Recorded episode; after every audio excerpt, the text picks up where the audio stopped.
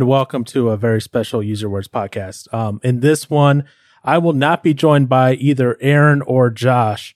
Uh, this is uh, something that when I was editing the previous episode about why I left Google, um, titled "Is Paul Petty for Leaving Google," I realized I said I would give some information about how I found alternative sources to Google, and then we just never hit there. Um, th- to be frank and honest, the reason for that is that when we did the original recording, um, we were at two and a half hours uh, with various breaks and various other things. And by that point in time, we had just lost track of it.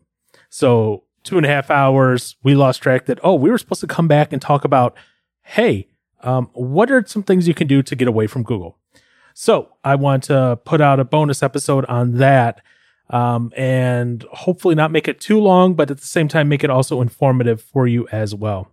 So here are some things that I've found for alternatives to Google. The first and foremost, if you want an alternative to Gmail, uh, the email suite provided by Google, you can go and either get a free Outlook.com address. This replaces Microsoft's old Hotmail.com email system. So Outlook.com, or you can go and get. I even I can't believe I'm even advising this. Uh, Yahoo.com. Now beyond those two, often what happens is a lot of times, especially if you have uh, someone like a Spectrum internet provider, they may provide email service for you as well.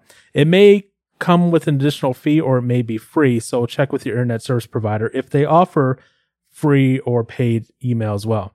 There are also specialty email accounts out there as well. I know like you could get like a Star Trek.com email address and stuff like that, you know, vanity email, uh, depending on what you want in there.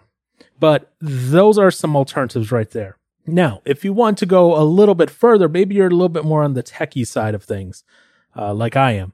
Well, you can go and get something called uh, Office 365. Office 365, it costs me 20 bucks a month or so.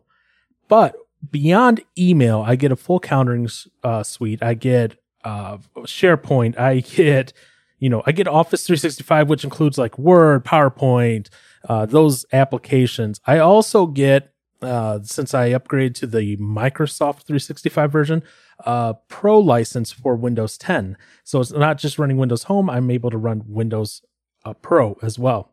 So that's something to take in mind as well. Now, that one you need to be a little more uh, technically involved in. It's a little more costly.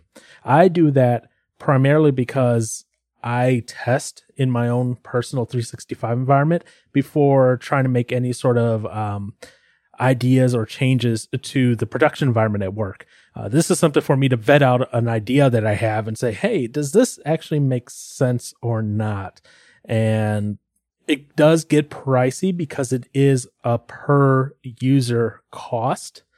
So just for me, 20, 26 bucks a month, it's not bad. Um, however, if I was trying to do that for family, having to pay that much money per person, that would start getting ridiculous. And I have to say, no, I can't do that money. I, at that point, I'd have to go back to a free service like Outlook.com or something like that, which for the most part is just fine.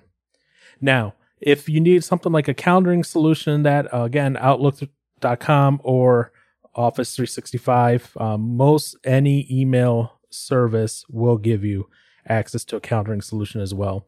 There's also other services out there like Zoho, uh, which will offer free and paid services as well that a lot of people have checked into. Now, if you're an Apple user, you're kind of in luck because you get the iCloud suite as part of your Apple account as part of having an iPhone. And by default, that comes with mail and it comes with calendar and online contacts. So you have stuff there already that you don't have to worry about too much. Uh, it's already kind of built into your phone. It's already built into your uh, account, your Apple account. So you're not having to do our things. Uh, now, obviously, if you're stuck with uh, Android still, well, you still have Google. Uh, and that's the service I'm trying to get away from. So, eh, eh, not you know, not that I'm going to stick with there. Now, if you want stuff like uh, photo sharing, again, you have stuff like um, Adobe. You also have stuff like Apple. Um, And you like personally, what I do is I pay 99 cents to upgrade to the 50 gigabyte plan from Apple for additional storage for photos and documents and that online. Now, I will be the first to admit Google Photos free unlimited storage of high quality photos is excellent. You're not going to find that anywhere else. But again, the reason that you are able to get this stuff for free is because you are the product. You are how Google makes money off of these things. And so you got to make that decision. Are you going to stay with them are you going to move? Make that call. Um, if you're a, a YouTube user, I'm sorry, there's really not an alternative. Um, people will go, well, what about BitChute? Yeah, there's BitChute, but you're not going to have the number of users over there posting videos as you do on YouTube. Uh, if you use Google Play Music, you have Apple Music. And what I find funny is that Verizon Wireless, if you get their unlimited data plan, includes Apple Music for free in the plan. So, you know, that's, you know, 10, 15 bucks a month. You also have stuff like Spotify, Tidal, Pandora. So you do have alternatives to Google Play Music if you are using Google Play Music currently. If you're using the Chrome browser, you have alternatives in there as well that don't even use the Chrome engine, such as Firefox. Now, that being said, the new Microsoft Edge browser does use the Chrome engine as well as Google Chrome, obviously. Opera is also switching over to the Google Chrome engine as well. So if you're trying to cut Google out of your life completely, that might be hard from a browser perspective, especially if work mandates that you must use the Chrome engine uh, through either the Chrome browser or one of the products that is based off of that. But uh, Firefox is definitely one that you can take a look at.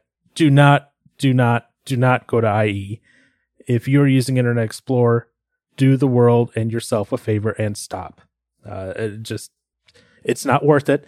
It's completely incompatible with things. Just no. just stop. If you're using Google Drive to store files, you can use things like OneDrive from Microsoft again. You can use Dropbox. Um, those are probably your two best choices for that. And with OneDrive from Microsoft and as well as Dropbox, there are free uh, free tiers, so you can get a decent amount of storage online for free without having to drop a, a dime. Uh, the same way that Google was free as well, and you can easily move your data across. Uh, just install the necessary apps on your computer, take your files from your Google Drive folder, copy them into the new application folder, and let it sync. It might take a day or two, depending on how much data you have but it's it works. Now, what if you have something like uh, a Google um, Chrome device, such as a Chromecast, or you have a Chromebook? Well, Chromebook you can replace with something like an iPad. Uh, again, that's Apple's kind of version and competitor to the Chromebook there. Uh, especially you go towards like the iPad Pros and that that give you a little more capability with the split screening and the ability to use the pencil. That's closer in line with what you can get with the Chromebook, and you can use it them both just as easily to browse the web. Um, and obviously, if you're using a Mac, you have the alternative of the Safari browser. Safari browser is no longer available on Windows, so unfortunately, that's the case. Now, other things you can also do is uh, instead of Chromecast, you can use Miracast. Miracast is an open standard which is used by Microsoft, uh, Apple, and a bunch of other places to be able to mirror your iPhone, your iPad, uh, your computer to uh, a screen as well. You know, just similar like you would do with a Chromecast. Uh, it's just called Miracast. So, those are some things that you can do to switch off of the Google platform onto other platforms from companies that, you know, aren't as objectionable. For this and more, check us out on uywords.com uh, as we talk about other topics coming up here.